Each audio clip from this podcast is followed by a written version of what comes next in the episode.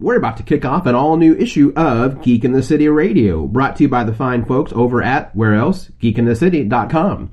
If you enjoy this show, and I think you do, the best way to help us out is just spread the word. Uh, tell everybody that you enjoy listening to Geek in the City Radio on whatever social media platform you use, as well as giving us a five star review on sites like iTunes or Stitcher or Spotify or iHeartRadio. Those reviews go much farther than you would ever imagine in helping us climb the metrics, which uh, just gets us more listeners, which just makes us a bigger and more nerdier family for everyone to enjoy, which we're going to do right now with an all new issue of Geek in the City Radio.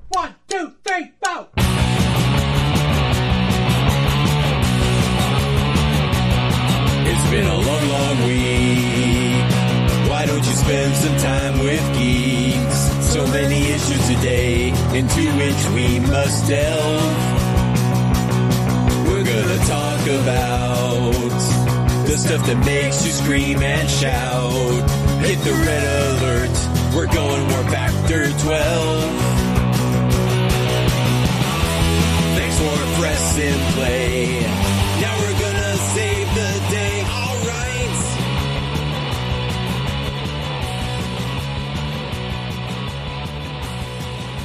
Why, hello! How, how I literally forgot how to intro our own show. Like, my brain went, what do we say after that? Welcome. That's right. Why, hello, and welcome to issue 581 of Geek in the City Radio. I am one of your hosts, Aaron Duran. I'm one of your other hosts, Spinarita. And I'm your other other coast, Cable Hashtani. Thank you. Fantastic. yeah, and we have a special guest with us, uh, streaming live from her couch, freshly showered. Yes, you're so welcome. I know you can't, you don't want to smell me after I, a day of moving. I'm Carolyn. I am your trainer of four years. Well, Uh, so, Carolyn Gallagher of Crush It Fitness. Uh, and the reason Carolyn is here today versus any other trainer we might have found is because Carolyn and I have been working together for a little over four years now. So if you ever see me drunkenly talk about my, my buffness, that is, that is thanks to this wonderful woman right here. And she's also just like a really wonderful friend. Um, Ah, yes, we have a good friendship as well as all the things. I love it. Yeah. So this this uh, trainer slash bodybuilder is going to talk to us today about how to try and maintain health and fitness while we continue to just stay holed away in our homes forever and ever. Amen. amen. Yes. The the hardest struggle ever right now, really. Uh, where do you want me to start? Uh, well, why don't like, you there's not us- much, but there's. Uh, well, actually, let's start with a little background on you for everyone who hasn't already known you for four years. It's like, how did you get into, you know, bodybuilding and become a trainer and, and all of that? Um, shoot, it starts a long time ago. I got transferred up to BC uh, for my old job. I was in retail for about 15 years, and all I did was work out and go to work. And I got six months to do a job. I did it in three and got really bored. And when I was looking for an men's manager one day, I found an ad for a general manager for a gym. So I was like, ooh. And I applied within seven days. I had the job. Found out that managing a gym is horrible and it's sales and it's sketchy and awful and I never want to do it again. But I was the number one seller of personal training in the company because I stand behind personal training. I had an amazing trainer starting when I was 26. Um, changing lives and building confidence. And it literally got me out of an abusive relationship of six years with my son's father. So i stand behind it on every level of training. Um, so once i hated managing i got my pt cert. I started working out of my best friend's inside her house little home gym. And i came here and started my own business. And we've been going well thanks to covid we're not going as strong as we were but going like it's been five years I've been back in the States doing what I do. Um, I pride myself on choosing my clients and not having them choose me and picking people that want to be educated, have realistic goals. They want to build confidence. They want to walk into a gym and do everything properly. So it is truly my passion and bodybuilding came with I lift I lift really heavy shit and it's really fun, but I was bored. So the next challenge for me who loves to eat and drink beer was to be a bodybuilder, you have to lose your weight. So I was like, that's the mental challenge of getting on stage. And the last time I was on stage, my son was six months old and I got fourth because I was too big for bodybuilding.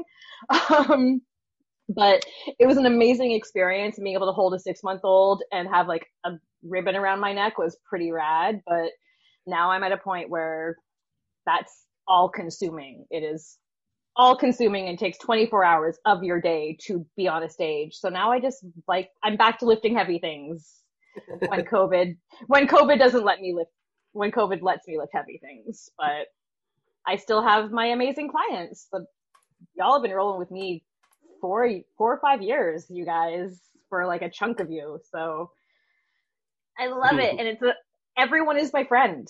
Three of my other clients were at my son's last birthday party. So Oh, that's it's, cool. it's like the relationships I have gotten from this business is incredible. So you guys keep me as sane as I keep you.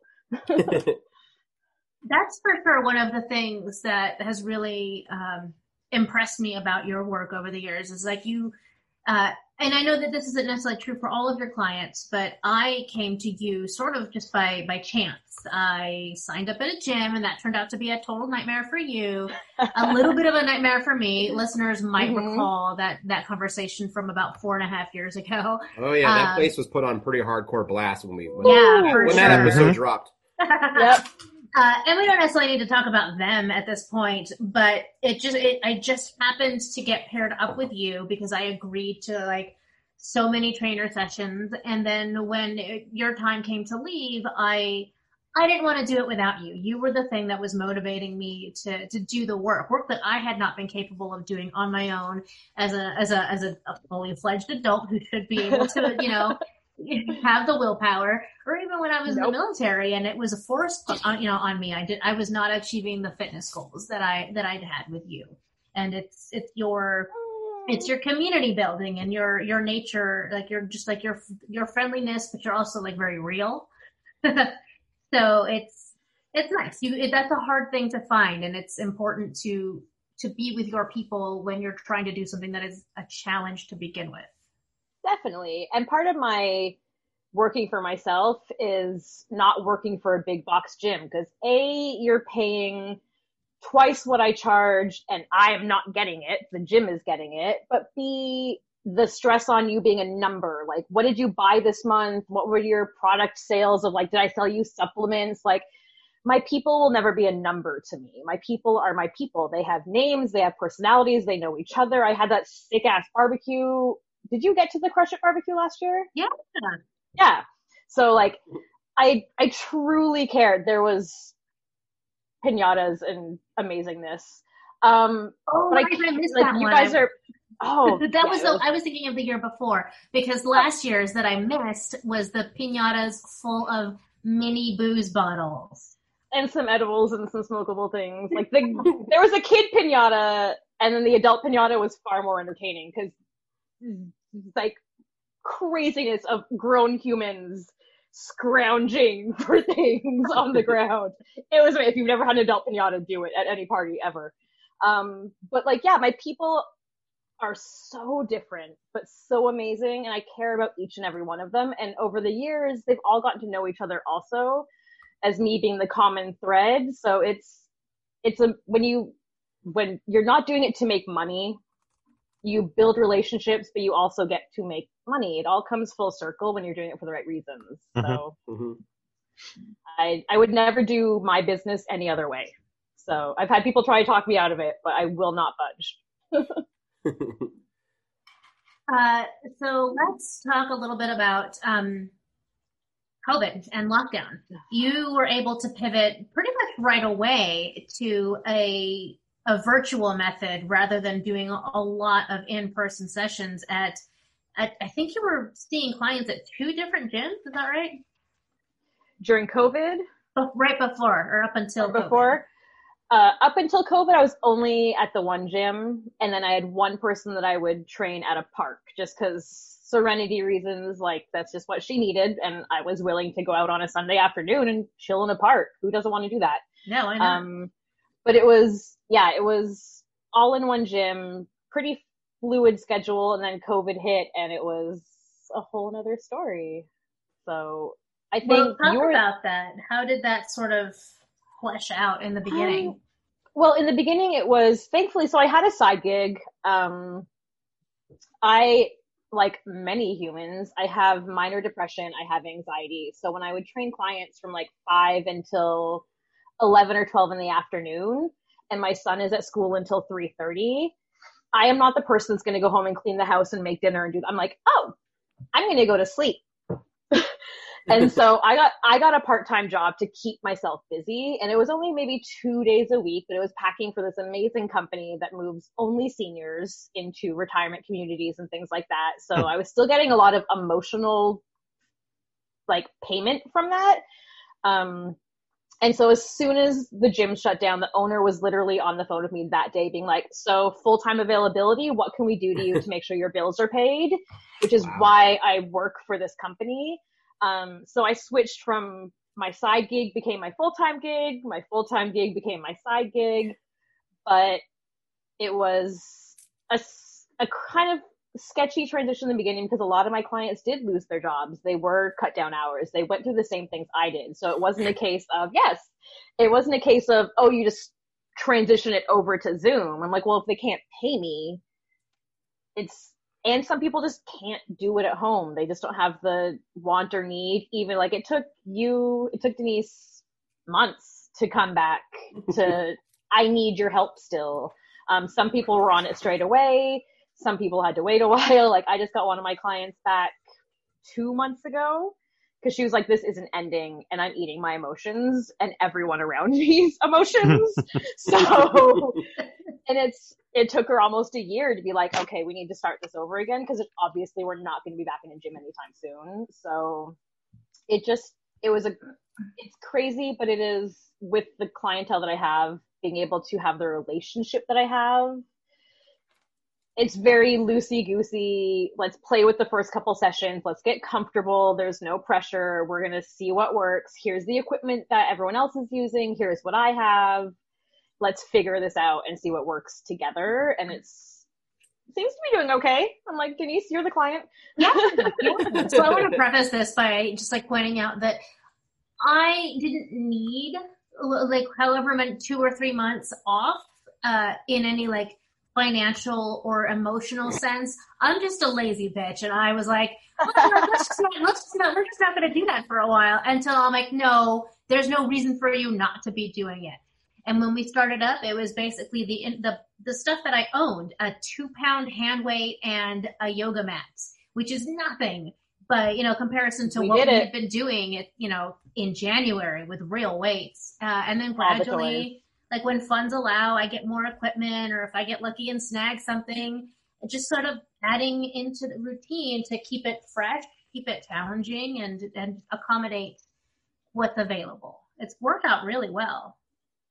Yeah, we've you I don't think you've had to do it, but one of my clients, well there's three of them together, but they have a cabin and a house and for a while all the equipment was at the house. So when they got to the cabin, I'm like, "Cool, cans of soup, let's go. Water bottles, let's go. Like we got this. Here's the firewood. Like let's let's move this around and play with it and we'll see what works and what is going to be do the job for the hour that we need it to do and then slowly same thing you just you collect what you find is necessary. Like i dropped off eight pounds to you you're good. Sarah has eight pounds but now she wants 12 so she ordered them. It's just you don't need to invest $500 and get all of these things. It's like okay this month i'm kind of bored with these so let's move it up a bit and i'll spend 20 bucks and get the next set. It's progressing at your own state and like I will hurt you with a water bottle if you want me to. So It's cool. I know the way you're describing like people like to start moving wood and stuff. Like that's like a Rocky Four training montage. Just go out in the woods and move that, move that log. it's so true. But um back to like what's important for COVID and for the, the normal person who probably hasn't done anything for a year. I did a blog and I think it was April or May for Bowflex and just the the need for vitamin D and walking and fresh air and what stopping to smell the roses will literally do for you and your body and your senses and your emotions and your anxiety and depression and going for a walk is the start. Like getting out there and getting some fresh air, even if it's five minutes and you walk ha- like four houses down today and you turn around and come back, that couple minutes is going to do so much for your mental state and your emotional state but start there. It's not scary. It doesn't need to be intense. Just step outside. I know it sucks and it's raining sometimes, but even through the clouds, that vitamin D will change your whole outlook on a lot of things. Cool. Uh, we got some questions coming in from the chat. Um, so let's start with the first half of this one is, uh, so someone who hasn't worked out since high school. So let's say they're roughly our age. We're all about, you know, the same bracket. Um, Mhm. what would you recommend as a good starting point for, for that? walking, like I just said, but and I think you you know the drill. It's it's starting with core strength. So and by core I don't mean abs. Abs are made in the kitchen. We all know this. Drop 15% body fat and you might see them. But if you do planks, let's say you do a 10 second plank. I know, I know that face. but if you do a plank, you're using every muscle in your body. So those little baby steps of I'm going to learn how to do a plank from this YouTube video. I'm going to learn how to do it properly and I'm going to do two 15 second planks this week every day. And next week I'm going to do two 20 second planks. You don't need to go big or go home. Everything is about baby, baby steps that are maintainable. If you drink three glasses of water in a day, this week drink four and just and that's eight ounces which is when you really look at it it's those little tiny baby bottles of water in the store that are this big like it's the baby guys so Don't don't hide your booze, Bean. She's the one who encouraged you to go get it. I'm not hiding it. I'm just making faces about, I wonder how much water I drank today. Oh. Hmm. so and Don't- wait, things don't like you that have are- that? Oh, sorry, sorry. Go ahead. the one that lights up and yells at her all the time Yeah, 'cause she's not yes, drinking that water. one. Oh I no, was- I haven't what I had that bring in up. years. It's the the technology is not where it should be, and it was more of a frustration than than a than a magical gadget. So we're you over that. returned to that twice I Uh, think. They they came out with a newer model, and I was like, well, I'll try it again. No, they they continue. It continues to be a, a flawed system. So a basic bitch system for that is have your water bottle and label it. By 10, I'm here. By 12, I'm here. By 2, I'm here. By the end of the day, you're at this. Or there's an AM one and a PM one, and you drink 40 ounces of water in the day, even though it should be more, but baby steps. Like keep yourself on track and be able to hold yourself accountable. And if you need to chug water at two because you're behind, go for it. Like it's not mm-hmm. scary. It's water. But That your your body will thank you. that's actually a really good idea. Mostly, I for when I'm active at work, I forget to drink water, and that would help a lot. Thank you. Yeah. It's in your good face. Yes. Just like a cat. Yep. I know. I CBD'd my dog so she wouldn't be all up in here like Denise is used to. I was like, Fatty, drug her. Sorry, Fatty's my son. I was like, drug the dog. She cannot be on my lap for this. Um, and then the second half of that listener question, which by the way was posed by our listener friend Norm. The second half is, what are your thoughts on Noom, uh, that sort of like non-diet uh, dieting app? I've I've looked into that because I've had questions from other people. It seems to be, and I haven't detailed look into this, but it seems to be a very psychological weight loss program, which I feel is way better than cutting all of. She knows me. Like you could, a, I won't take you on as a client if you're like, I need to lose ten pounds tomorrow. I'm like, okay, cool, I'm not the one for you. But that's that stuff is unhealthy and it does you can't maintain it. It doesn't it doesn't last. So I think they're the way they program their things is very much like drinking the water. going for a five minute walk and next week you will do more. It's baby steps that are maintainable and they can like continue on this journey and build it like one step above the other. So from what I have glanced at their programs, it seems to be one of the better ones versus like you have four points from Weight Watchers today and broccoli takes three and a half of them. like, no, broccoli is free. Like, I'm sorry. Broccoli, yes, it's a carb, but it's not a bad carb. It's fiber and carbs and all of the things you need it. It shouldn't be a bad thing to have a salad. Yes, when there's cheese and all the, a good salad. like, it's, but when places like eliminate things and cut things and it's very drastic, it's a yo-yo diet. You're going to do it for two weeks. You're going to drop five pounds of water weight and then you're going to be like, I'm starving. And you're going to sit in your kitchen at 3 a.m. eating cookies. Like Yeah. it's, it's I- going to happen. I, So- I did Noom for about six months, and I've done a, a lot of diets, and I've yo-yoed a lot. With Noom, I actually dropped about 25 pounds, and then the pandemic hit, Wow. and in that time, I only put on about eight. Look and I, you and I fell off the program. The one critique I'd have of Noom is it is very expensive past that trial period, and they kind of Mm. surprise you. But it's Ah. like what you said is very psychological. It gets you to look at food differently. It doesn't. It doesn't ever once say this is a bad food, this is a good food, because they're they take the approach of like none of it's good or bad. It's all on how you use it, you know. And A hundred yeah, they're yeah they're would pretty good with like yes, if you are gonna eat that cheeseburger, go ahead, but like no going into it. What you know? you're gonna you're gonna pay for it later. yeah, well, in one way like, or another. yeah, and they're also unlike, but if you're gonna eat it, don't beat yourself up. Don't be like, oh, I should have eaten that cheeseburger. I'm such a trash human. They're like, don't be that way either. That's not gonna help. So what I gleaned from from what Noom is, or what I have come to understand about them, is essentially the same things that I learned about food by taking a nutrition class once. Just having the context of like what is in any given food. Why are these chips not great for you versus this bowl of fruit?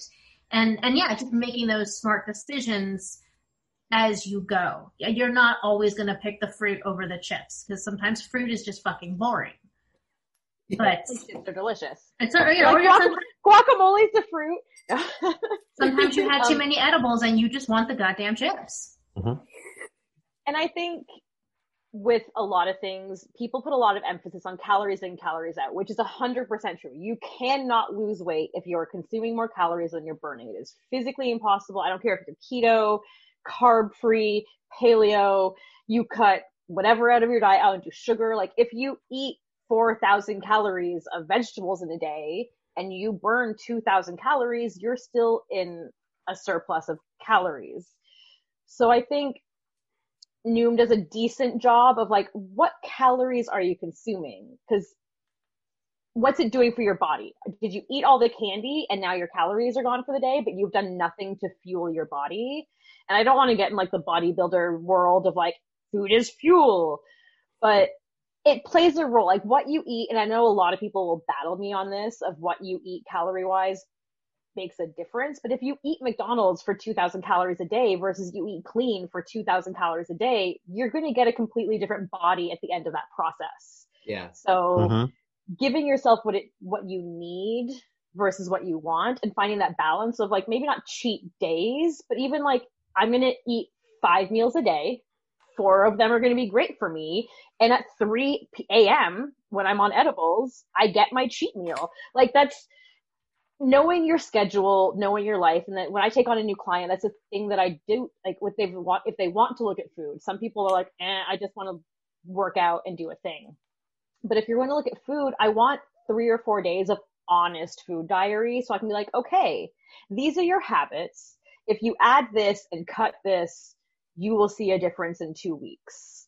It doesn't have to be drastic, but working with your lifestyle, your schedule. Like I worked retail for years lunches weren't a thing, but what could I shove in my face in a trip to the back room for something? Oh, I'm going to shove this handful of cashews versus this handful of gummy bears. Like where are your where are your opportunities that are realistic with your lifestyle? So especially being at home all day like most of us are, what are you stocking your fridge with? And what what does your snack cupboard look at versus what do your healthy snacks look at? Like if you want something if you want something salty you can find a healthier version of something. If you want something sweet you can find a healthier version. And sometimes like especially females when you're on your period you want the thing. Get the thing because you're going to eat everything possible and still not be satisfied. Like if you're craving something, my my rule usually is like if you're craving something for 2 days, get it. If you're bored, if you are wanting it because you saw a commercial, like that stuff, you're not craving it. You're just your head is playing games with you. But if you're like I've been wanting pizza for 2 days now, get the pizza, get all the toppings, get the cheesy crust do the things and have it don't eat the whole thing like split it with someone but but do what you need to get that out of your head before you eat everything in sight to get to it Mhm. but work in figure out what your life looks like and find the healthier pieces of like i have shit for breakfast. I eat cinnamon toast crunch. I do this. Okay well how about we like switch up switch breakfast to oatmeal? And then the rest of the day you get to play and have fun. Yeah. and then maybe in six months we switch out lunch. I don't know. Maybe we don't ever. But baby stepping it so that it's not overwhelming and you've created a new habit that isn't drastic. Cool. Very, very thorough answer on that. Extremely relatable content. Um, we have another uh, listener, uh, Thomas, who um, is curious about um, water alternatives or like maybe additives. Uh, like for example, I've got like crystal light cherry flavor in this 16 Yes. ounce glass of water. Um, But also with the stipulation that they're doing it because they have um, it drinking large quantities of water uh, triggers other body issues. So there's not a ton of context there, but I did want to include that part. Um, I can't really answer with the body issues because I don't know what they are. Um, but your body, so when you go from not drinking a lot of water to drinking a lot of water, your body is going to hold on to water because it needs it to transport nutrients within your body. So it needs a certain amount. So once you up your intake of water, you very quickly figure out that it expels water very quickly. But if you give it a week or so, you balance out. So if you can get through that transitional phase of I don't drink this, now I am, now I'm peeing every five minutes and you're frustrated, it balances out because then your body now knows I've expelled the extra that I was holding on to in case I wasn't going to get any more. And this is a thing that my body does now. And it get, it, it finds its little system of, okay. And then you find yourself like I know for me, I've been drinking tons of water for years. If I miss a couple like glasses of water in a day, my lips are dry. I have a headache. I feel mm. like crap. Like the next day, I wake up feeling like crap. I'm just like, I did not drink water yesterday. And so your body will very quickly remind you. They're like, no, you, we do a thing. You stopped doing the thing. Why would you do that to me? We have expectations to meet. You And so broke it's the getting- deal. Right? Go, go do your thing. totally like your body it's the same with fats. I know everyone with like fats. They're like oh but like i can't eat fats. I'm like well your body needs fat to transport nutrients. Once you start eating them it expels a lot. You lose fat by eating fat. It's the same with water. Like get through that first week of this sucks and you will thank yourself forever of baby stepping that water up to the point where your body is like yes i function properly. I'm 97% water we can do this. So I don't think I've yeah, ever been 97% water.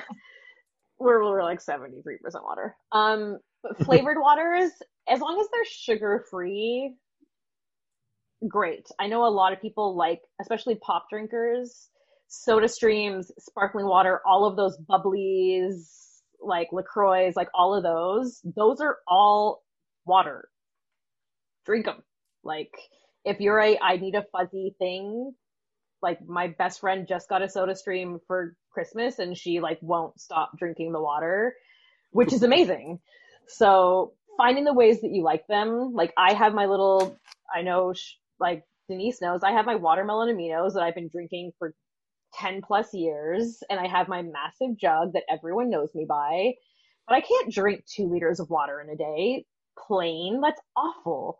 So make it better, but make it a sugar free, healthy, better. So, Cool. but liven it up. Don't make it torture. Being healthy is not torture. Um, right. Um, and that was the last question, unless you're finding some anywhere else. No, I I mean I did have a question. One of the things again, like before all of COVID went down and stuff, like I would hit the gym and I did some car I mean I have I have asthma, so I always have to kind of work on my cardio because my lungs will get weak on me almost immediately if I don't do it. hmm Like if I stop doing cardio for a week, I I feel it really fast. But I wasn't like I wasn't losing a whole lot, and it was really frustrating. So I like my whole life I was told like if you want to burn like fat, don't do a lot of like heavy weightlifting. So I avoided it. But then I was like, well, I just started doing it. And I, was, I felt like I was health. I felt better about myself when I started incorporating heavier weights, doing it more often.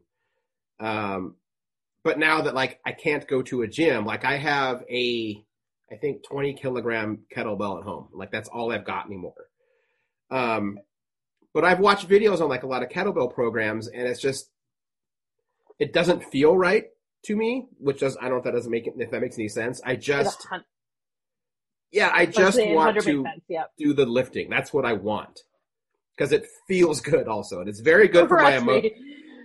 I've also Trust found me, out when I was doing the heavy lifting, I was not as depressed and anxious as I usually am. Like that went away amazingly. So, Huh. what's a what would your be your advice to kind of get back on that horse with super limited resources? Okay, so A, weightlifting resistance training, which could be body weight resistance, things like that, is the number one cure for depression. Doctors don't want to tell you that in the States because we like to sell prescriptions. But if you actually do the research and you do, I will use bodybuilders as an example. If you do a backstory on bodybuilders, a lot of them started because their doctors were like, you need to go to the gym. That will help your medication get you to where you need to be, whether you are suicidal or just very depressed. It is the number one cure for depression known to man. So yes, which is my side issue of malls are open, but I don't get to go to the gym and my depression creeps up on me and things like that. Um, it is, it is the number one cure and it does amazing things for your mental and emotional health. Um, getting back started is baby steps and I will put it out to anyone listening. Like if you want to email me, I will gladly give some one-on-one tips to what you have at home and things like that um, to get people on a path. 20 kilograms is a heavy kettlebell. That, I, well, I had bought that when I was doing a lot of heavy lifting. Uh, Denise actually has my smaller one, so maybe I need to get the smaller one again. Like she can keep that one. I'll get another one. Um, it is because there's only so much you can do with a heavy kettlebell safely. Um, Yeah, because I, and I went I went to restart it with that, and I got like five minutes in. I'm like, I think I'm actually hurting myself. Yes. There's That's definitely not things you can do. There's definitely things you can do outside of a kettlebell just to get the mental, get the serotonin levels up, get like break that depression piece, or if it's creeping in, kind of hold it off for a little bit. Um, what was the first part of the question? Because I know it was oh, it was just the get started. yeah with the limited resources. Like, what are what are good ways to kind of get back on it? creativity. So body weighted things you can do a lot with. Um, but then what's at your house? Do you have a propane tank for your barbecue? Do you have a couple of gallons of water? Do you have a cat that weighs too much? Do you have like what do you have that weighs more than you or more than nothing to hmm. utilize? And can you fill something with sand versus filling it with water? Like what can you do to make something heavier?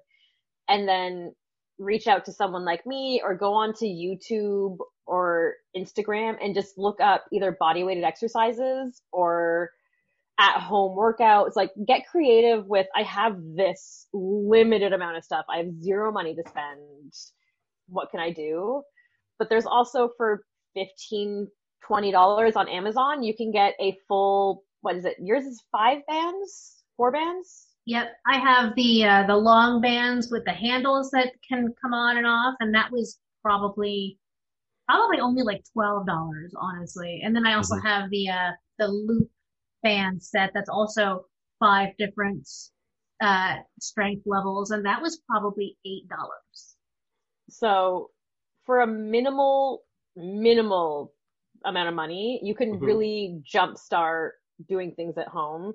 Um, cause who knows when we're going to be allowed in the gyms again. It's an unfortunate, a very unfortunate thing, but using the resources you have with your physical resources and then getting creative with finding things online on YouTube, just on Google, on Instagram, on any any type of site that will give you some type of instruction, I would definitely play with like research who it is and if they have good comments and feedback of doing things properly because the the wrong form is going to a you're not going to get the muscle development where it should be when you where you want it but you also have a huge even with a body weighted anything you can injure yourself doing a squat incorrectly by yourself if you don't know how to do it properly so it's really like getting a full length mirror or being able to be by a mirror and really playing with how to do things properly, doing your research, reaching out to people that you trust,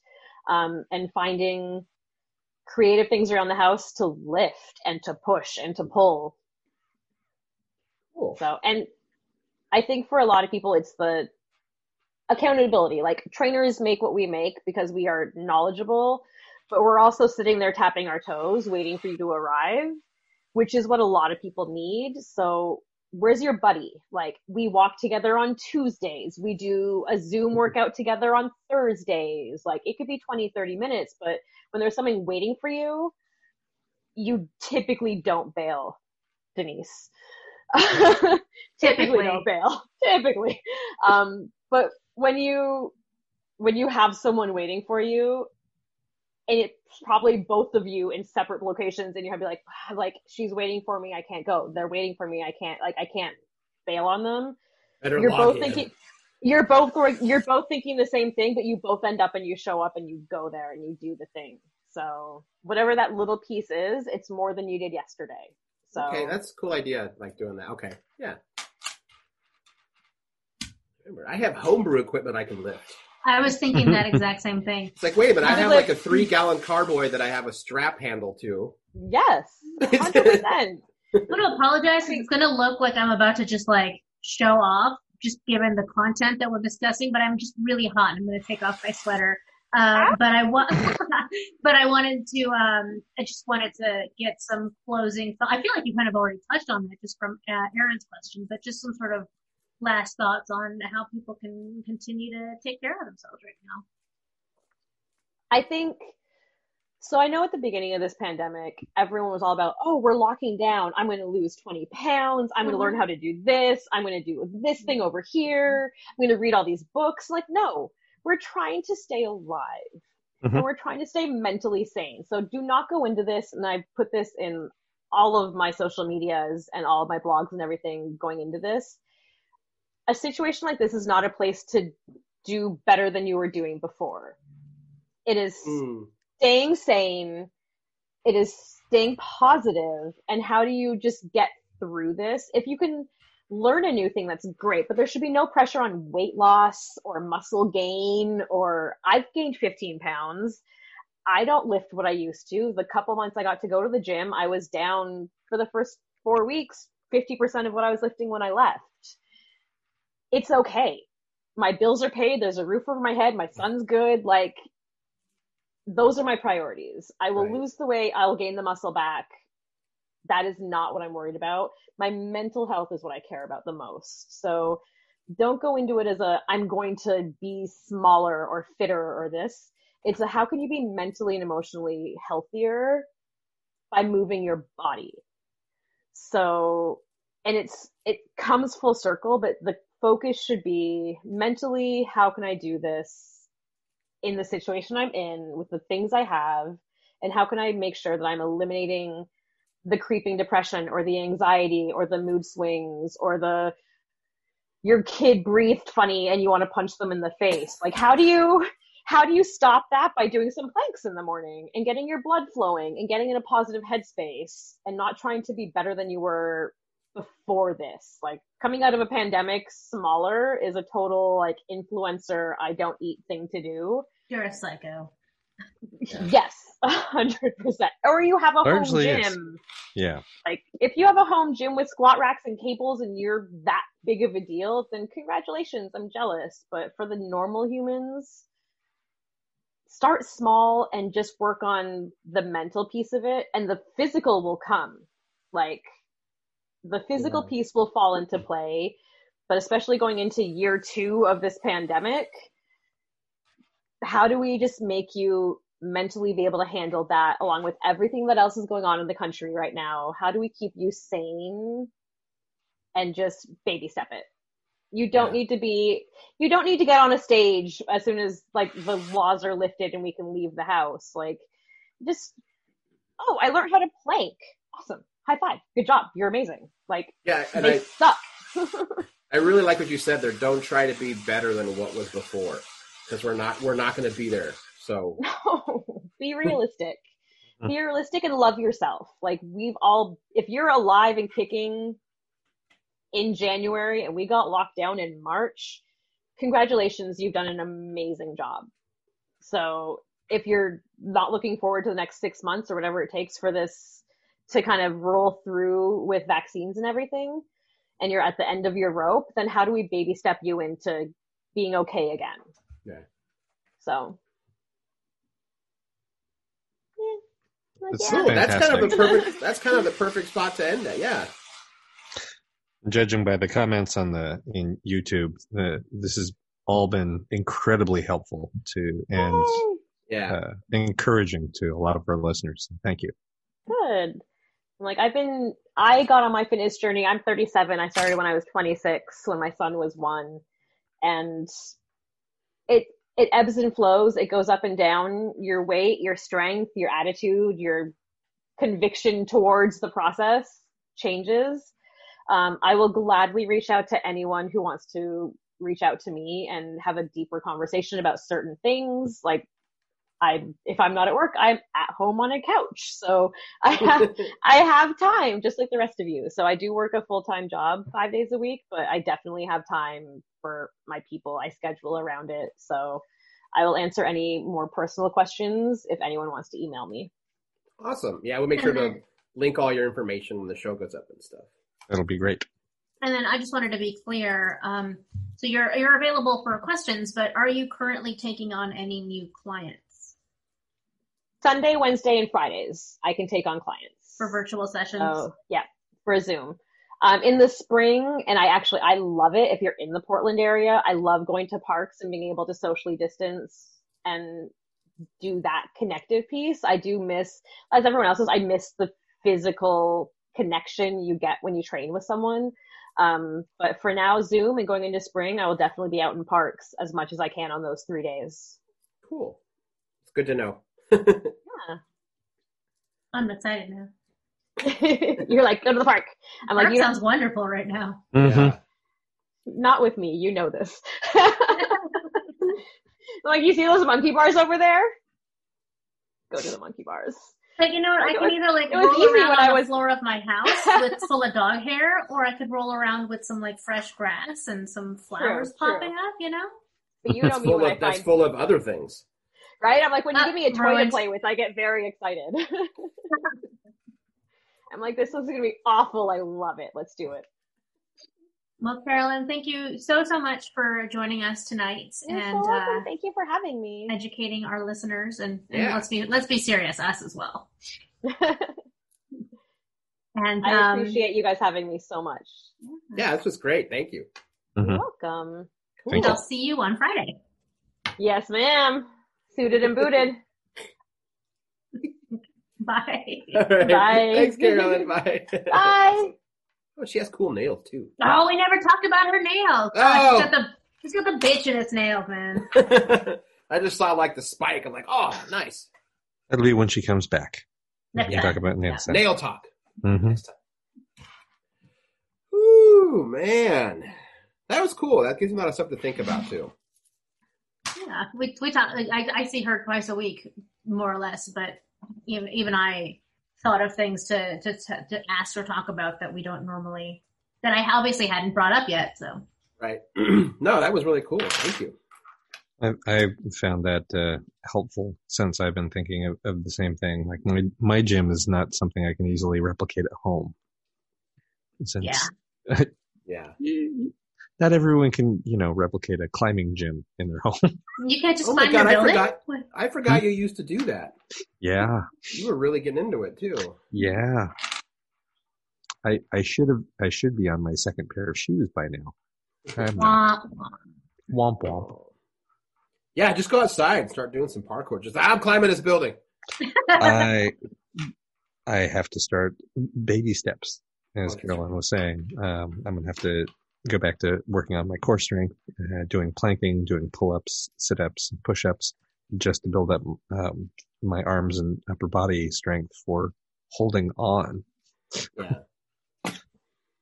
Yeah, it's very like niche uh, set of muscles for that. Like I can't. I guarantee you, like as, as, as- even at like my heaviest ability to lift, I could not have climbed a rock wall.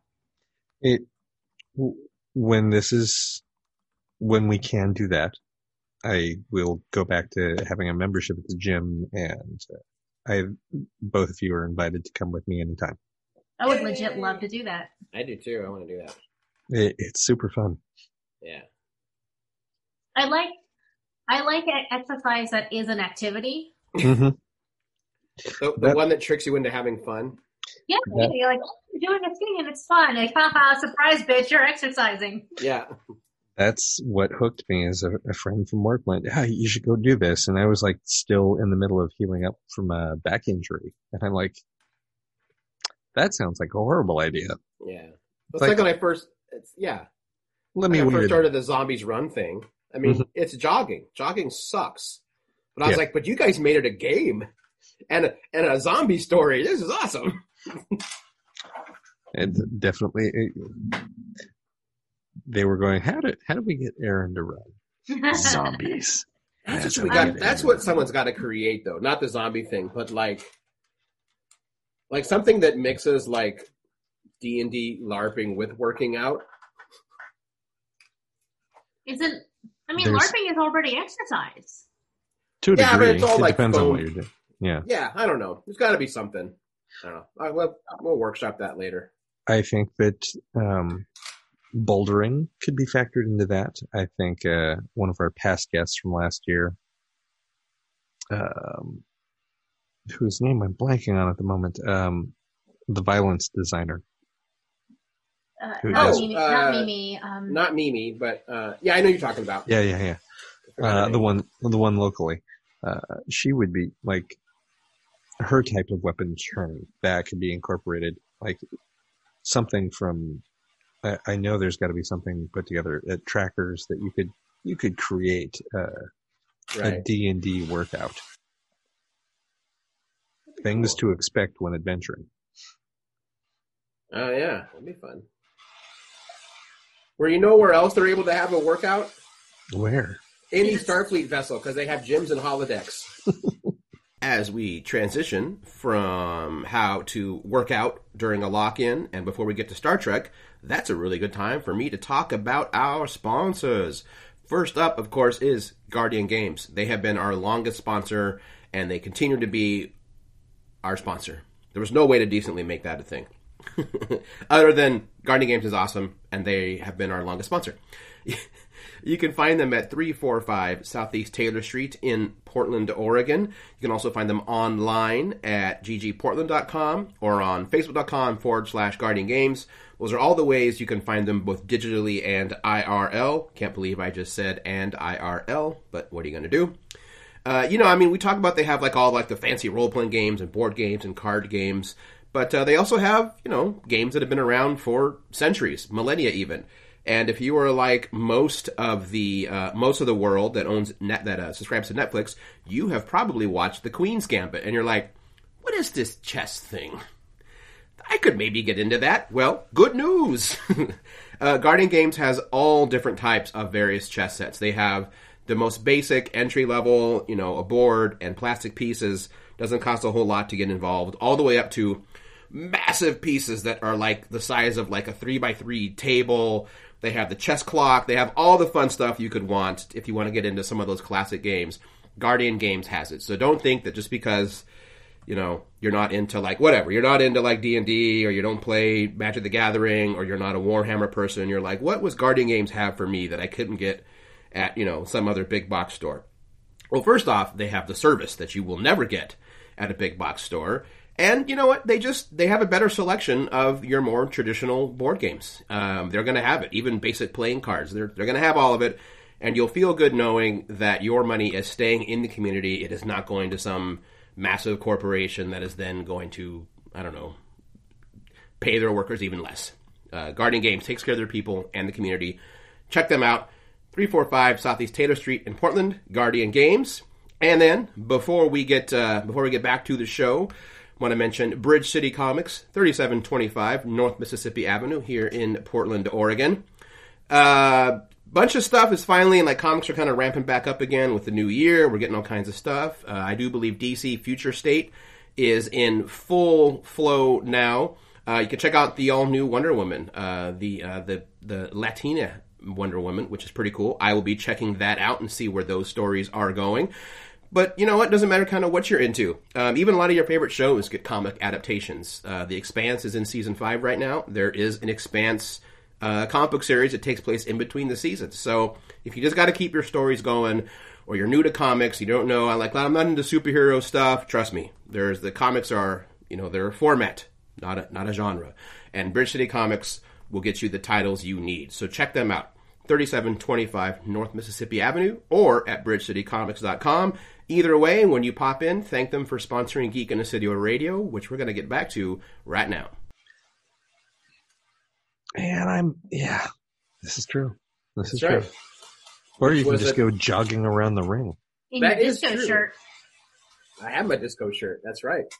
I did like that one in that season, where they literally like it's just they just turn hallways into tracks. Mm-hmm. Kristen Munn, by the way, is the name of that. Thank you. Thank you. I w- I wasn't going to rest until I found it. So. I knew it was a K name. I just couldn't remember what it was. Right. I just should we- remember her profession of violence designer. That's right. Violence designer. Mhm. So should we jump into talking about the last few episodes of Discovery? Yes. Yes. So it's going to be the last three episodes, which were uh, essentially Starfleet versus the Emerald Chain. I mean, I don't know if we need to do like a full recap. I think we just kind of talk about, you know, the, the you know our thoughts on it and some of the questions those episodes brought up. Because if we recap it, that'll be the whole show. Yeah, like it, it's pretty much discover the source of the burn, deal with the Emerald Chain. There you go. There you go. That's it. Um, so uh, I don't know. Where would you want to start with in terms of like theme? I think I know. I I think I texted both of you two weeks ago. It would have been not this recent episode, but the one before it. We were, as we do, we were ranting about how just unchecked capitalism is just like awful and ruining things. Mhm. And then there's that episode, that second last episode of Discovery, where that Star Trek basically saying like, you know, Federation, you you act like you don't use money, but um, us folks, in the Emerald Chain, yeah, we've been we've been trading with star bases that were cut off. Like, you can act like you don't need us, but whether you like it or not, you're using us. Mhm. You know, and you you turn that blind eye when it's convenient. So. I, I remember what we were discussing, but I thought, like, man, that seems to be like running a parallel theme within Discovery right now. I think that's by design. Yeah, this I season think- Yeah, Discovery there's has definitely an over overall sense of sort of um, what is the word? Insular um, insulation. Um, you know the word I'm trying to say. not really not this time. Mm-mm. You know, it, it, when when shit like nationalism, essentially, like you, shit starts going weird. You shut your doors and you don't look out Oh, for anybody but yourself. Xenophobia. Xenophobia.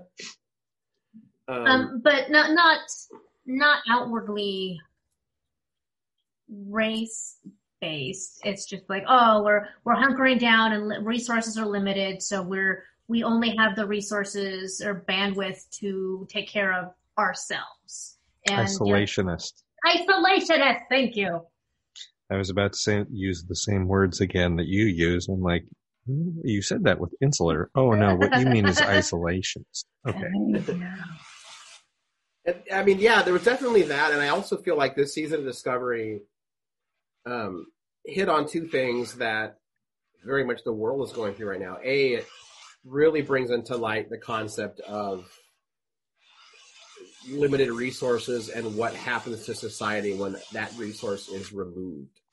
Like violently and forcibly, it's just gone one day.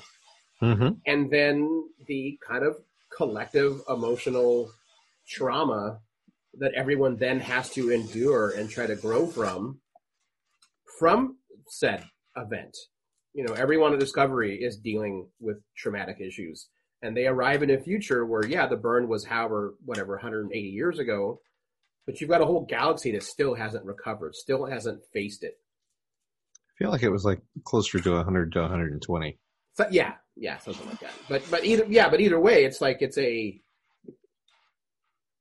it's literally like it's a ship of broken people that are mm-hmm. relying on each other, trying to fix a broken galaxy, like an emotionally broken galaxy. Um, which felt very poignant to know this. Mm-hmm. Um, I feel like that has been true of a lot of the fiction that has been produced in the past four years. Yeah, Discovery is just am- among that, and it feels even more poignant because everything has ramped up even more in the past six months. Yeah, Yes. Like li- living in the times of COVID have made things very stark, and then each month just turns it up to eleven. yes, yeah, very much so. Um, I think that the the scene between um, Admiral Vance and Osyraa, Minister Osyraa, was probably the most telling, um, and showed that in the face of that much scarcity and where everyone is hurting, the Federation, and especially Vance, was still willing to make deals. It's like everything that Osyraa brought to the table, the entire deal that she brought, the articles that she brought, he was ready to be on board with all of it. It's like all of it made sense. All of it would benefit everybody. Mhm. Where, and, and I, I think this was the, the lesson that they wanted to put forth was Osyraa is clearly a villain, Yes, but in that moment, she showed that she was also a visionary and that she had ideas beyond her station and beyond the the ways that she got to where she was. And we see that a lot in people where it's like, hey, I can do this. Let, let's do this. Let's make this deal. The shortcoming was the fact when Vance went, sure, this is all great. Let's do it. You can't be the face of it. right. And whoever is the face of this cannot and absolutely should not be affiliated or under with you or under your thumb. They have to be completely autonomous and they have to be able to, you know, arrest you and bring you to trial for your, all of your crimes. Right. And that was that was the deal breaker is that she was not willing to put herself on the line after she spent all that time creating what on paper seems like a win-win situation. Because I, I, I, and this is where I think that they're shining a light back on real society is everyone who commits those atrocities thinks that they will still get away with it if they present a better idea. Right. Mhm. It's it's a positive deflection. It is, but it's still a deflection. And, and that's what I appreciated most about Vance was going, no, it's like, this is the one thing that we have to have. If we're going to do this, you have to stand trial for your crimes. If there's going to be a better world, you have to pay the price for it. Yeah. you have to be as good as your people. Right. We're, you know, to an extent, we're dealing with that shit like right now. Mm-hmm. There cannot be unity. There cannot be moving forward until those responsible are held accountable. Yep. It just can't. Otherwise, we're going to be right back here in another four years. To go back to Star Trek, they're going to be right back there. There's going to be some other despot that's going to show up, and Mhm. like the cycle doesn't end until those that were- Accountability. yeah, Until there's accountability. and and that's what many of the great uh, analysts of our time right now have been saying. It's like, look, unity and moving forward; those are all great. The step in between that is accountability. It is justice. If you don't have those, nothing. I've I've read uh, or I should say listened to works on on that topic, and they a lot of them point to um, the fact that uh, Nixon was not uh, impeached, uh, and who was that Carter that went after him, or who who preceded him, Well, technically, it would have been um, Ford. but not him. The next one because Ford Ford took in Ford Ford stepped in when uh, Nixon quit, right? Yeah. Mhm. And then So then who was the next elected president? Carter. Carter, okay. And Carter's the one who said, we need to, we don't want to divide the country and just like focus on all this bad shit that happened. So I'm not going to impeach, we're, we're not going to impeach Nixon. We're just going to move on and just let him finish living out the rest of his life with whatever the fuck he does. Um, but I think that, or I should say the, the, the researchers and the writers focus on that moment as the moment where there stopped being accountability for for presidential misdeeds. there there are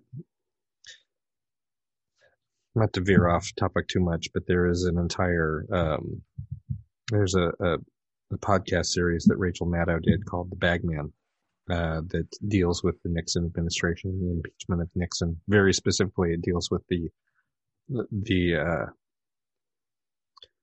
not the impeachment, but the um, bringing charges against um, Spiro Agnew, who was uh, Nixon's vice president, because it was discovered at the same time that Nixon was did everything with Watergate. That Spiro Agnew was actually extorting money from uh, contractors while in office at the White House, Right. Right. and so it was like, if we're going to get rid of Nixon, we have to get rid of Agnew before that. Otherwise, we're going to put someone worse in the White House. And also, I was wrong there. Yeah, Agnew took over. The next president was Ford, and Ford pardoned Nixon. Yes, Right. Ford pardoned Nixon. And Right. then it Agnew was didn't- Carter Ag- Ford. Yeah, Agnew didn't. Agnew was uh, taken out of office. That's right. Either, either way, it was Ford. The, the, yeah, the Ford did pardon him. And But- all of this to say that like what what Vance what they did with Vance's reaction to to her propo- to Minister Osyraa's proposal was was the opposite of that. Was saying like as We many people you might mean it really well and this could help a lot of people, but we cannot move forward without your accountability. Mhm. And Right. uh, and then that's that's what that's what broke the deal. And and to be honest, it's not that that broke the deal. It was the fact that Osyraa honestly thought she was going to get away with everything. Yeah, she Yes. just like glossed over any of her involvement in in war crimes, Which is- essentially, and which And is what she was too. hoping. Yeah, Mhm. she was Mhm. hoping that, that that's what would happen, and that is that is what every despot and every tyrant that we ever deal with thinks. Is that they're immune to consequences. Yep. And if they do this one good thing, if they pave the way for a good future, then clearly they can't be. Like, I played out in my head if I had magical superpowers and could take over the earth and be a dictator, I would. And I would set everything up so that within like a, a 10 to 15 year timeline, I could be overthrown and destroyed so that everyone could have their planet back. But that means I have to be, it's like, I only get X amount of time and it's for the good of the planet. It's Right. good for the good of everyone else. if you're going to do that, you, you have to be able to go, yeah, that means I get killed. You've mentioned this before, like this exact Yeah. scenario. Uh, but it, you know, it, it makes sense. That's the flaw of every There- supervillain is they don't want to pay those consequences. Except Doom. I think Doom would do it. Mm, Maybe. I don't. I don't think so. But that's a whole nother. That's true.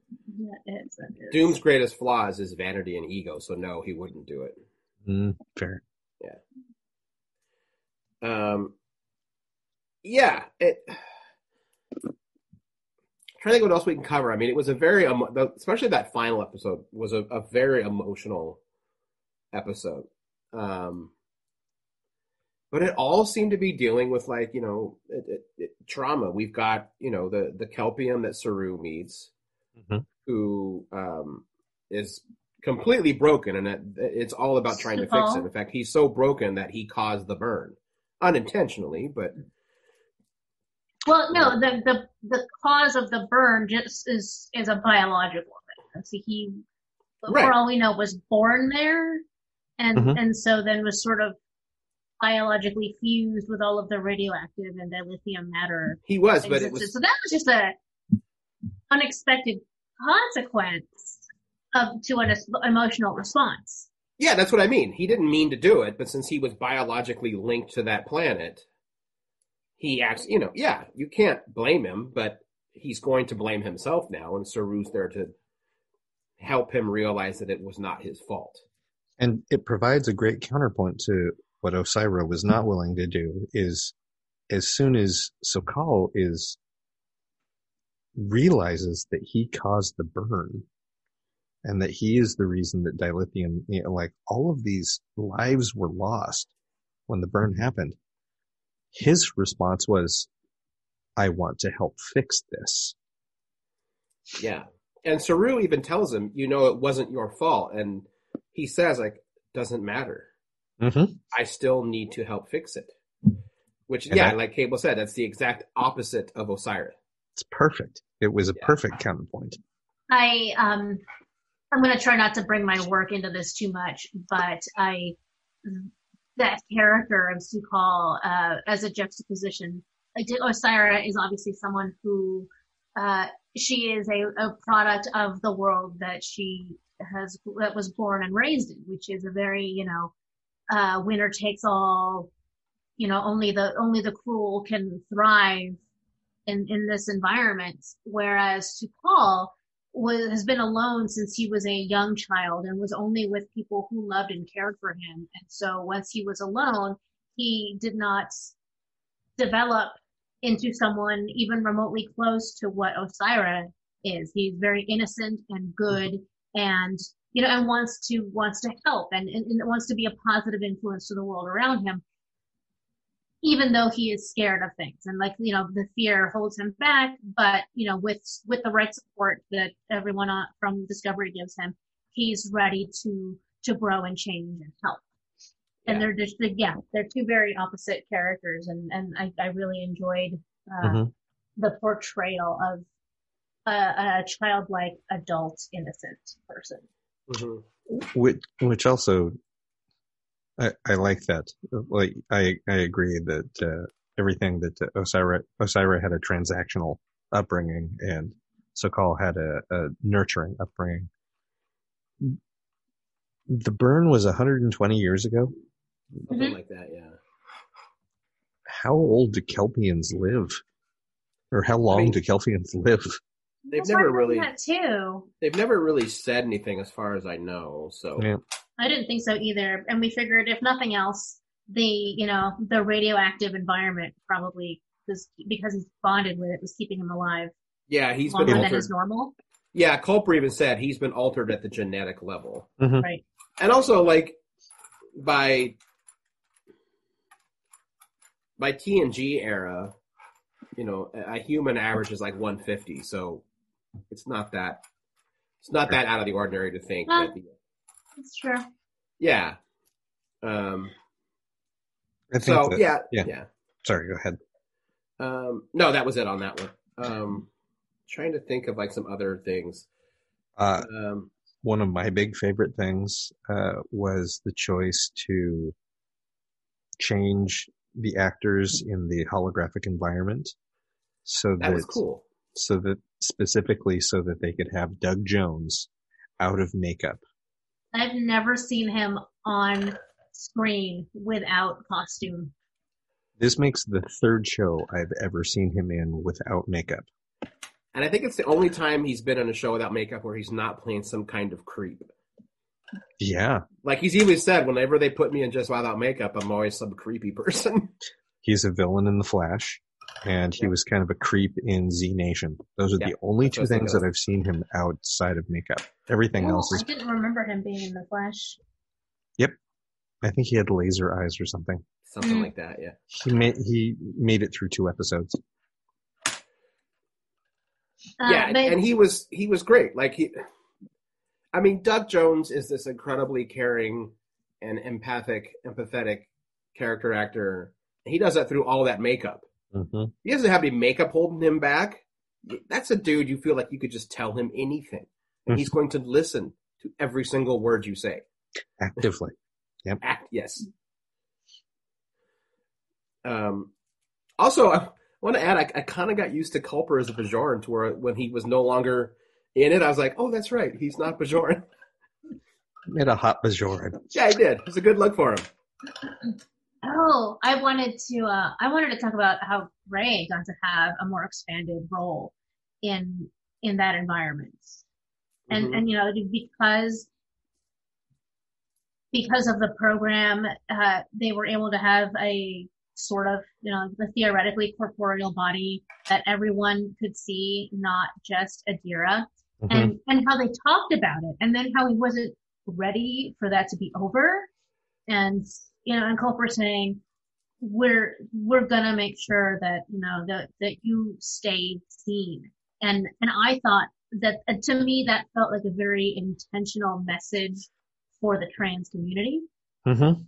hmm and it, it was I I just I really really enjoyed that, and Ev- Everything that they have done with Adira and Gray and Hugh and um, Stamets have been very specific and very deliberate Yeah. um, in all the right ways. I, I, I'm getting, I'm getting teary now thinking about it. When Hugh's first reaction was to just touch and hug Gray, it's like you've Yeah. never met this person, but you know who it is, and the first thing you do is give them exactly what they they didn't realize they needed, Yeah. which was physical contact again. And Hugh Hugh knows about about Gray third hand. He, Mhm. Hugh is the most removed from Gray in terms of connection. But- But it didn't matter. and it was in line with everything that we've seen from Hugh this season. Like the second season was nothing but Hugh putting himself back together, Yeah. uh, emotionally and physically and mentally, and becoming the only person on board Discovery that can actually handle the level of PTSD the entire crew is going through. Right. That he's part I had not considered. Mhm. Oh, he's he's been so so wonderful this season. Like everything, everything that he talks, the, the way he talks to every crew member, and gets them to remember the best parts of themselves and put that forward. And and never pushes it. He's always very much like, Mhm. I'll be here, or I'll come to you. But Hmm. you know, I'm not. Um, the the the other the other thing uh, you, that you reminded me of is um, just Stamets and and his relationship to Adira. Um, I mean, I know that they've been getting close all season, but to and and I and I'm sure you can sort of just sort of like extrapolate like what we see is only part of that relationship that's been building. Mhm. but you know he gets into this situation where he's trying to yes he's trying to kind of prevent something bad being done to him by uh, sort of appealing to this other scientist's more human side. But that doesn't mean that the things he is saying aren't genuine. They absolutely are Mhm. And that's the first time that you hear him just flat out say, that's my family. That's my child. You would Yeah. never know that that was not, you know, the fruit of his own loins. Uh, if you, you know, just to hear him talk. Yeah, I, was I lost it when he said, "That's my child." Yeah, there was no quantifying it. There was, and, and, and, and he wasn't using it as, as leverage. You know, like I'm gonna, I'm gonna kind of, I'm gonna exaggerate my connection with this person so that I can build this connection that, for, uh, you know, for my own safety. It wasn't, it wasn't that. Mm-mm. It was absolutely genuine. And that one, I wasn't expecting it. I, I, I am embarrassed to say that I was surprised by it, but I loved it. Yeah i I think that's because in in that moment he surprised himself at revelation. Like I don't think he knew that until he said it aloud, and it's like, oh, that's why I feel this way. That's that's what this is. I just oh, Someone in the, I think it was Norm in the text, just said, "I want there to be a Short Trek that's just the four of them, like around dinner or something." So, You know, and then after course- season three, so where they're all, you know, they're not dealing with the fate of the galaxy. It can just be a, right. you know, Yep. like a, a mid next season or early next season sort of a fun scene. Yeah. And in my head, there's a there's a joke where Jet Reno has reprogrammed their meals so that they're getting vegan steak, just so she can be like, ha ha. You know? rude. Um, we would I mean, that either, with that- replicators, it's all vegan. I guess that's true. I guess Oh. technically, yeah. Yeah, all replicated food is vegan. Nothing was killed for it. I guess that's true. But is it te- is it not technically animal byproduct? It's grown. Um, okay, so I'm not going down this path. did, did we talk about this last week a little bit on It's on shit. air? I don't You remember. know, it's you know, it's not on the show. Okay, so yes, it is shit for this period of time, but Aaron knows this. The when you start out on a starship, it's you have base matter. It- It's base food matter. It's just proteins, enzymes, vitamins, and everything. It's it's just in a uh, like a, a cargo container, and the replicators draw from that to reconstitute it to something else. So it is not animal byproduct at all. Oh, it's true. If, you- if you're breaking it down to its core components, Yep. it that's the same as it was before you ate it. Yep, it's just matter. Fair enough. Yep. Um, Ruin the joke with science. I know. I do. I, I hope that in season four, I, I feel like they're going to have to address it in some way. But I hope a major thread of season four is not Stamets being pissed at Michael. I did notice that there was a, a moment where he it he His- it seemed like His yeah, his anger is understandable. You would totally get it, especially in that moment. But I almost feel like there's going to be some kind of you know scene where Culber notices that Stamets is really short with Michael and says what what's wrong. Stamets is finally going to tell him, and I feel like Culber's attitude is going to be, "I would have done the same thing." that's the most I would want out of that. I, That's kind of all I want. Yeah, I don't think it should not get addressed. Like they sh- it shouldn't be a thing because you could argue, you know, Stamets and Burnham had already had their their clashy history and they're Right. over it, and and they sh- this shouldn't be a holdup for them. But that's asking a lot of somebody given the circumstances. But Yeah, I wouldn't what- want any more than what you described. If it goes on for more than two episodes, Yeah. I'm going to be annoyed. No, that's what I mean. Like that's all I want. I want basically for Culber to be like, because Culber's medical, but uh, uh, you know, uh, uh, medical in Starfleet has to make very similar hard decisions that Command has to make. And while Stamets has a hard job, his job is rarely going to require the "you die so they can live." I'm afraid you're. I think that both of you are going to be annoyed then, because I think this is going to be a half the season issue. I did now, just while while you were talking, I did start thinking about you know that the way he lashed out right before she ejects him. You know, he's like, "We we came here for you. All of us are here so that you wouldn't be alone." That's that's a lot of anger and lashing out, and I get it, but that does that does help lay the groundwork for a prolonged uh, estrangement for those two. I, Right. I would personally think that it would be bad storytelling. It would be building too much out of something that doesn't need to last for. How do you decide what's too much? He just, you know, he, he just. Well, I'm coming it from a that's- writer. That's his- how I would decide it's too whole much. Family, you know, he went from having nothing and nobody. When when Culber died the first time, you know, he was completely alone. And not only did he like miraculously get that back, but also now he has a child, maybe even two, if you want to look at it a certain way. And you know, they're extremely, extremely important to him. And it's because they've come to the future there there can never be anyone else. There, there's no other family that can exist for him unless he tracks down some ancestral people, and that's that's not the same. I know, So- just- It's a big deal. It's a big It deal. is a big deal. Steve was right. I Michael also wasn't wrong ejecting him.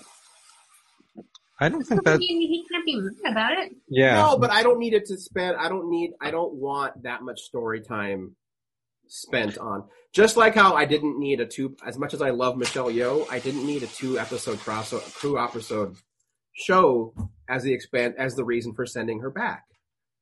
I want to. I'm coming at it from pure say. story outlook. If you have a limited amount of time to tell Sure. a story, and I want to hear it. what Cable has to say.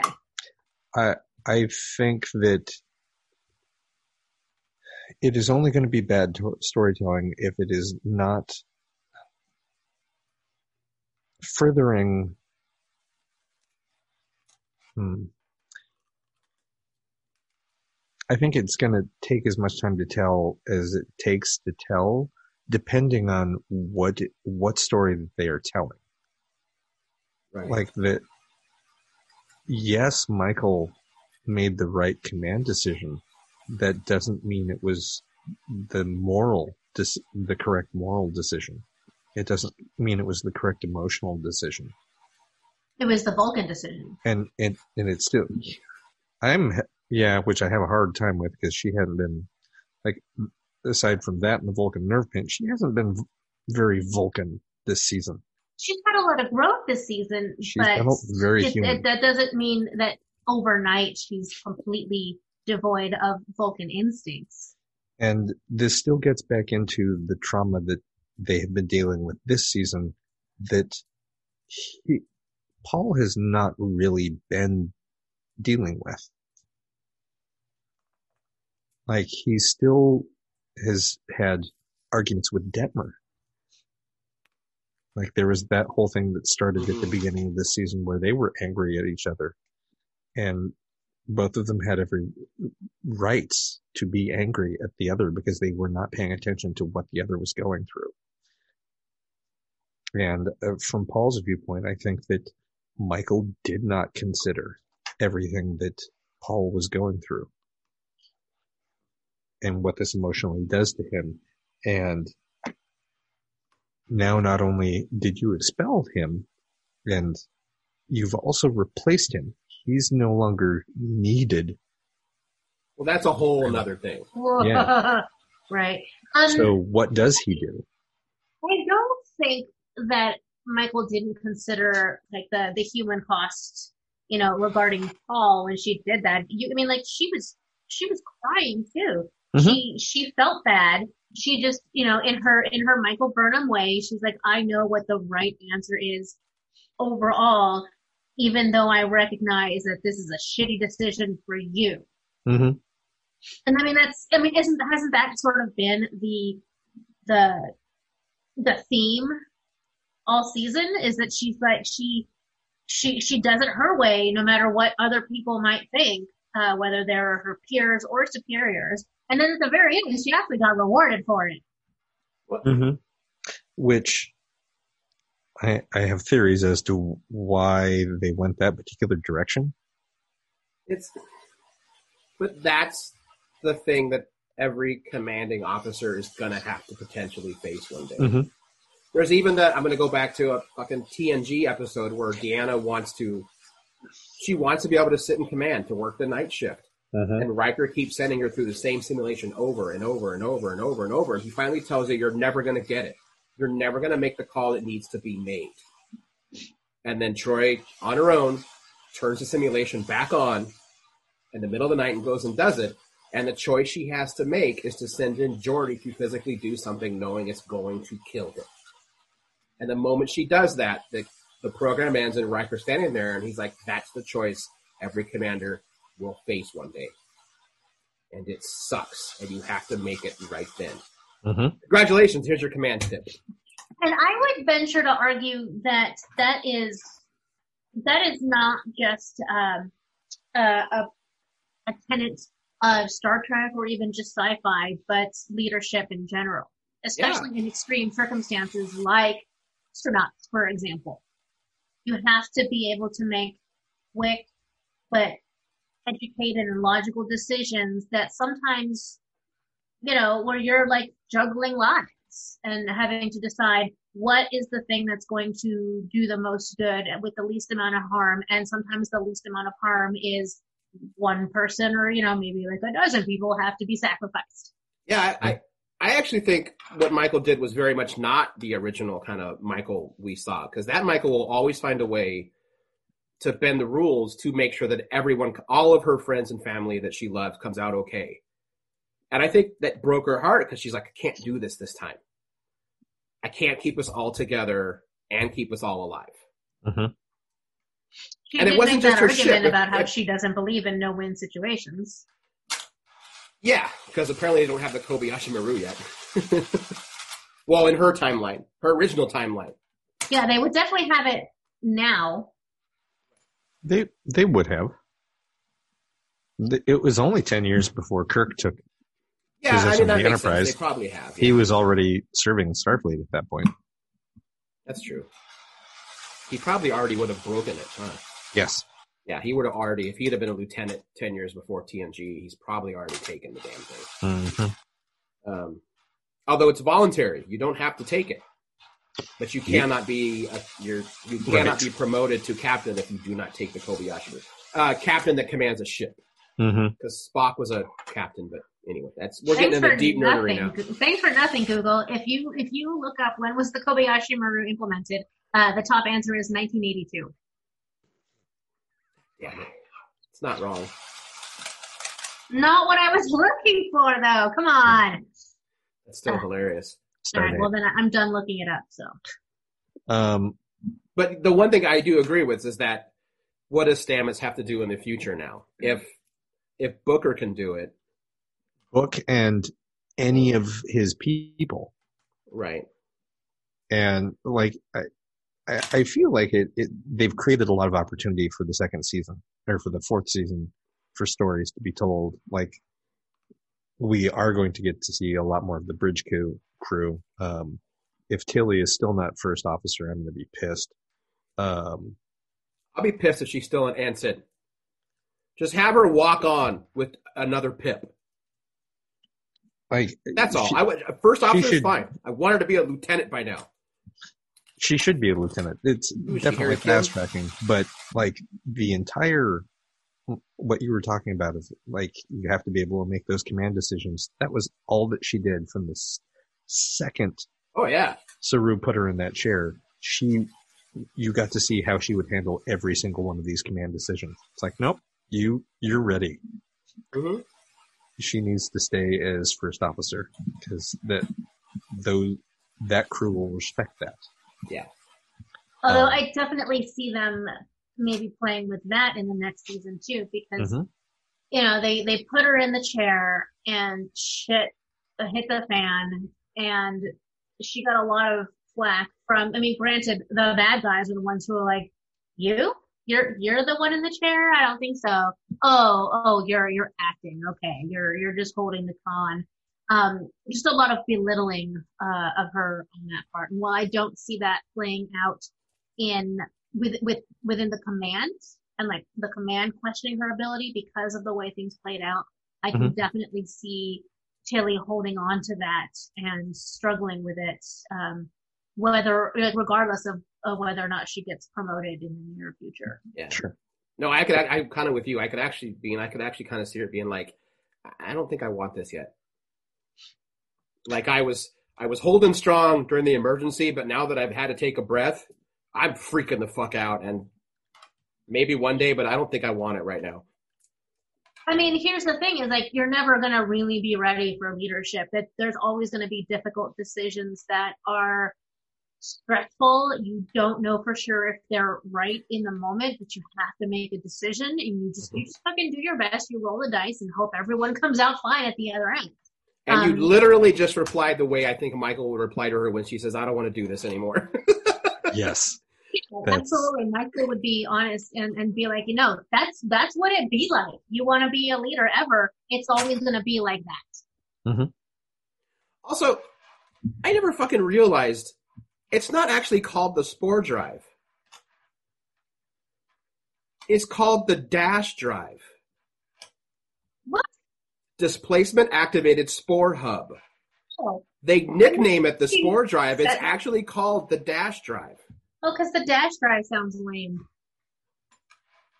I'm just saying. I just I just realized like Thomas posted. I'm like Dash. What the hell is that? And I looked up Dash Drive Star Trek. It went right to the page. It's like yeah, displacement activated Spore Hub Drive. Oh, that's perfect. Then you should share the comment. Hmm. Yeah. Fascinating. Yeah.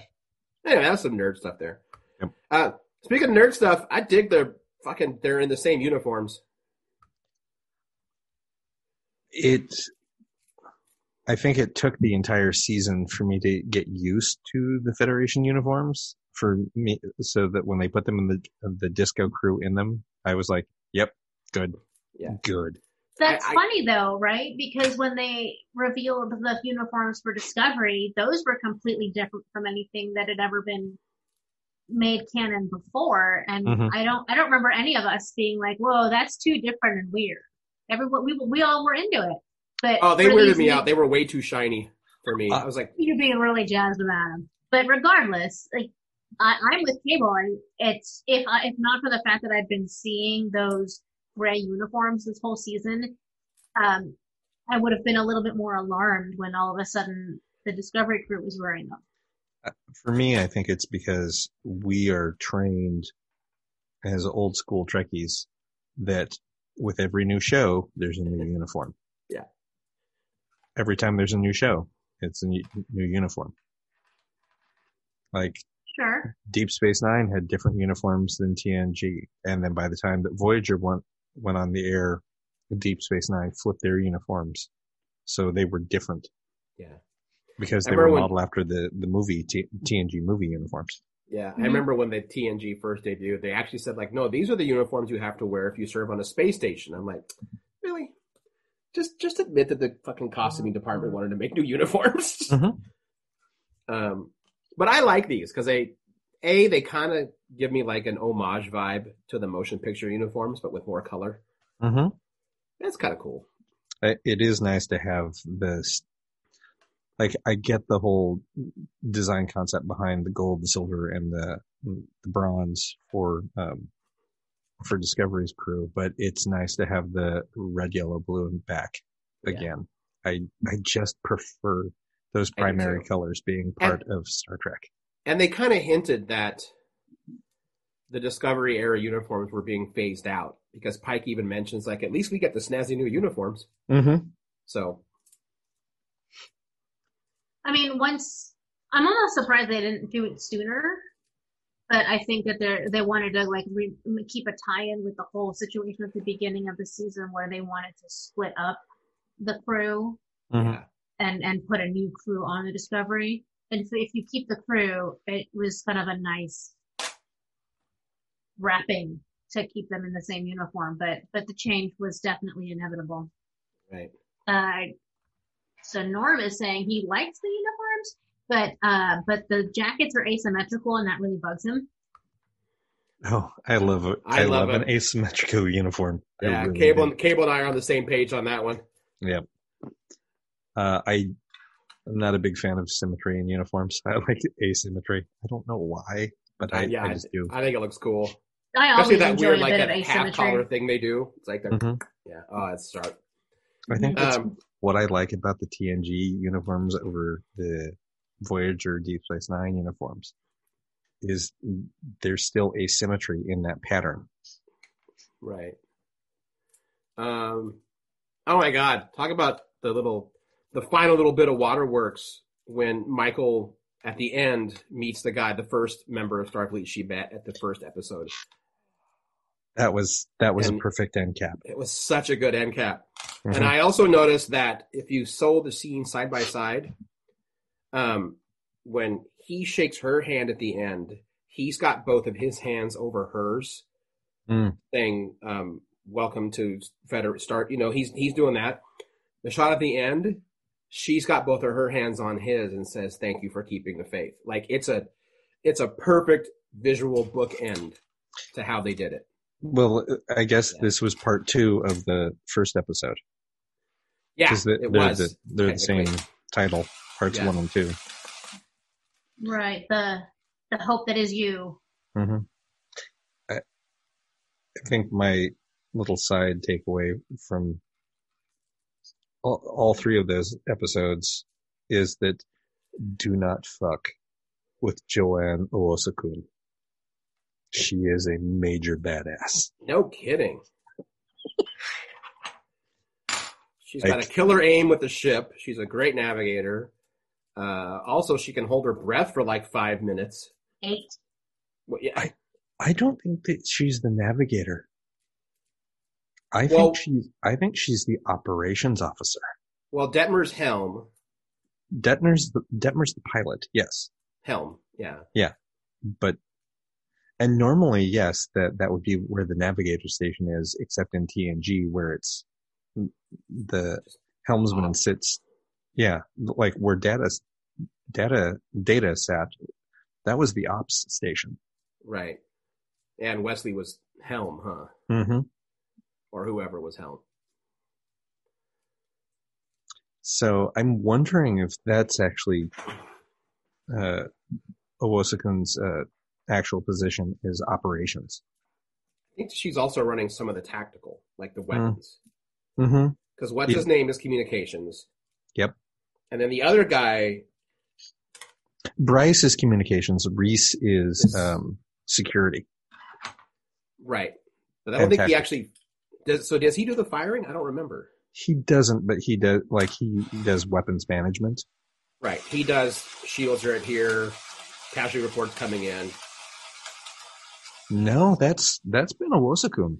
Okay. She's the one that will shout out shields are at this, weapons are at this, life supports at this. I think she's operations, which makes so much sense. Yeah. That's because she you like that's what Data did. Um, that's what Harry Kim was. And to a large degree, even though she's just the communications officer, that's what Uhura did. Yeah. Uhura was that ship, was the Enterprise's um, operations officer. Shit fell apart if she was not paying attention. Right. Yeah. Because Chekov was navigator and technically fired torpedoes, and Sulu was phasers and helm, Mm-hmm. Which is always a weird. I don't know. It seems like a weird thing to me. Just from a tactical side. That's all. Mhm. She is in fact operations officer. Thank you. Oh, cool. That, that It's a makes lot of work to be ops. Oh yeah, it takes someone who is has their shit together, and yeah, From a family of Luddites. who did pearl diving. Sure. It fascinates me. She absolutely fascinates me as a character. She's definitely one of my favorites. Yeah, I was really worried they were going to kill her off. hmm I was a little bit. It didn't feel like it, that they were going to, but I was a little worried. Yeah. So, I mentioned that uh, I have theory about Doug Jones. Mhm. There's a still photo that I saw last week, week and a half ago, um, from The Mandalorian, and it was behind I the scenes. You've seen this. I talked about this too on Twitter. Yep. So that it's um, a bust in the makeup department. And it's like, guys, we're going to start working on this to build this new, uh, to build an alien race on. And you look at the bust and like, that's Doug Jones. Yeah. That is Doug Jones's head. Yeah, when I commented, I had like five people thinking, "Okay, it wasn't just me in my head. That was looked like Doug Jones to me Yeah. too." I'm like, "Yep." So I'm trying to find it now. Um, And uh, w- w- like we're all basically theorizing, oh, Doug Jones is going to have a guest spot on Mandalorian next year, and then the end of Discovery this season is like, well, he's going back to Ka- um, Kaminar. It's like, oh, and Merrick looked at me and went, well, that means Doug Jones is guest starring in more than one episode of The Mandalorian next year. Mm. I'm like, oh, I hadn't thought of that. That's probably exactly what that means. um, Like for Discovery, I'm hoping it means that when they bring Saru back, wait, he's hold on, I'm gonna do a sc- I'm do Commodore Saru or Ambassador Saru. yeah, I'm gonna do a screen share. I found it on the Reddit thread. Yeah, they they said he's Yeah, you know that's he, Doug he Jones. away. That is Yeah. 100% Yeah. Doug Jones. Um, the only other thing I thought it could also be is that he's done so many makeup sittings that if you're you can't do a, a cast of every single a face cast of every single background actor, even if they're in a makeup and a and a mask. Mhm. And from what I've been told by special effects people, as a rule, you want pretty skinny profiles that you can then build on. So it also could be that he's done sittings for all these places and just lets them use a bust of him to build generic. All right, we, now, now we can now put this on someone's head and mold it to fit their head better because he's got that profile. Sure. Doug, Doug Jones is the universal prosthetics model. I mean, that, that actually would not surprise me if that was true. You know, if Andy Serkis can be, you know, the the number one guy for for motion capture, yeah. Why not? Fair. Uh, I'm I'm still going to go with my my theory that he's going to show up in Mandalorian, and he's splitting his time between Star Wars and Star Trek. I mean, that's the preference Maybe. for sure. Yep. Oh, so on this Reddit thread, some more. So the person you see on with the caption there, Brian Sipe, Mm-hmm. Uh, he has apparently worked with Doug Jones many, many times. So it's also logical that he actually has a bust of Doug Jones, and they just build off that. Sure. Either way, you know what? If it means more Doug Jones and two of my favorite spacey shows, two out of three of my favorite space shows, then I'm not going to complain. Oh, they said that that's from a season two behind the scenes. Yeah, yeah, the gallery from season two, Star uh, Disney Gallery. Yeah, Yeah. But you know these people work on stuff in advance. True. True. yeah. I mean, they're filming season four of Discovery right now. hmm Good. Um, well, because even uh, he mentioned it when we had him on. Oh yeah. Noah. Noah, yeah. I want to publicly say this, and did I say this before that I want to see him come back next year? I think we said it on a private chat, but yeah. I- yeah. he- I would like to see him come back. Like I know Ryn is dead, but uh, they Hella dead. clearly use using um they're reusing actors. right. Like the uh, Kenneth Mitchell, the guy in the Osyraa's scientist in the chair. hmm yeah. He was also Kol from House of Kor in the first season. hmm One of the Klingons. He's one of the major Klingons. Oh, He's didn't pick up also he's also developed ALS, which is so they want to keep using him as an actor in the show, which is why they're like, okay, now we're going to create this character who's in a chair so that you can be on the show. Well, that's really cool. I didn't know that. Yep. That almost made me cry too when he showed up on screen. I'm like, Yeah. oh no. so Yeah. I, I'm still holding out hope that we'll get to see uh, Noah AK sometime in season four is another human character, another alien character. Um, I'd still love to see Mary Wiseman show up somewhere as not her Klingon character, but something else. 'Cause Mary she's great. Wiseman had a Klingon character? Oh, not Mary Wiseman. I'm sorry. You're thinking of Uh, um, Chieffo. Mary Chieffo. Chieffo. I was confusing my Marys. um, Although I actually think we're going to get more of her in Strange New Worlds I do too. Yeah. Hmm. because the the comic that they did, the comic sequel to season two of Discovery, and all those IW comics that are connected to Discovery are actually ran past the writers' room of the various Star Trek shows. And in that one, uh, Chancellor Durrell and Pike basically keep up clandestine communications with each other to try to prevent another Federation Klingon war. Uh, it will clearly not work, but you know, at least they try. Right. So I wouldn't, I wouldn't be surprised if we see her again. That'll be great because Mary Chieffo is a gem. Yeah. Uh, shall she get to wrapping up here? Oh yes. We Sorry. going, we going on for a while's Trek talks. Uh, what do we have going on next week? Do we have anything? We're going to have Greg and Ida towards the end of the month, Right. as always. Um, to my knowledge, we don't have anything else planned. Okay. Me either. I don't think. I don't think so. We'll come up with something. We have to have something to do because there's not any Star Trek. There's no more Mandalorian. I don't want to talk about the Expanse because Cable is not able. Cable doesn't. Even if he does watch it, he's nowhere near caught up. So even if you Right. were to Yeah, I haven't. I haven't started it it, yeah, yet. yeah, you would not catch up. I'm just now on season two of Westworld. So Well, we'll come up with all new fun things to do. Mm-hmm. Yep. I'm thinking. I'm, I'm, I'm like, oh, what else can we do? Well, that's something we can probably talk off the air. Yep. Uh, big thanks to Carolyn. She was awesome. I'm definitely going to reach out to her. Yeah, she's one of my favorite humans. Yay! It's you don't have great. many of those. More than I, if I stop to think about it, I have more than than I think. More than you originally had planned. Yes, more than more than I would expect. Well, on that, I'm Aaron Duran, I'm being Rita. and I'm Cable Hashitani. and we will talk to everybody next week. Watch out for snakes. I'm huge. So, oh shit, we didn't. You know Big what? deal. We'll talk about that next week. What? So what? Big deal. The news I sent you. Ah. right. You, you know what? Let's give Cable time to research more about it, Okay, yeah, we'll we'll cover it next week. and don't be an asshole. Bye, everybody. Bye.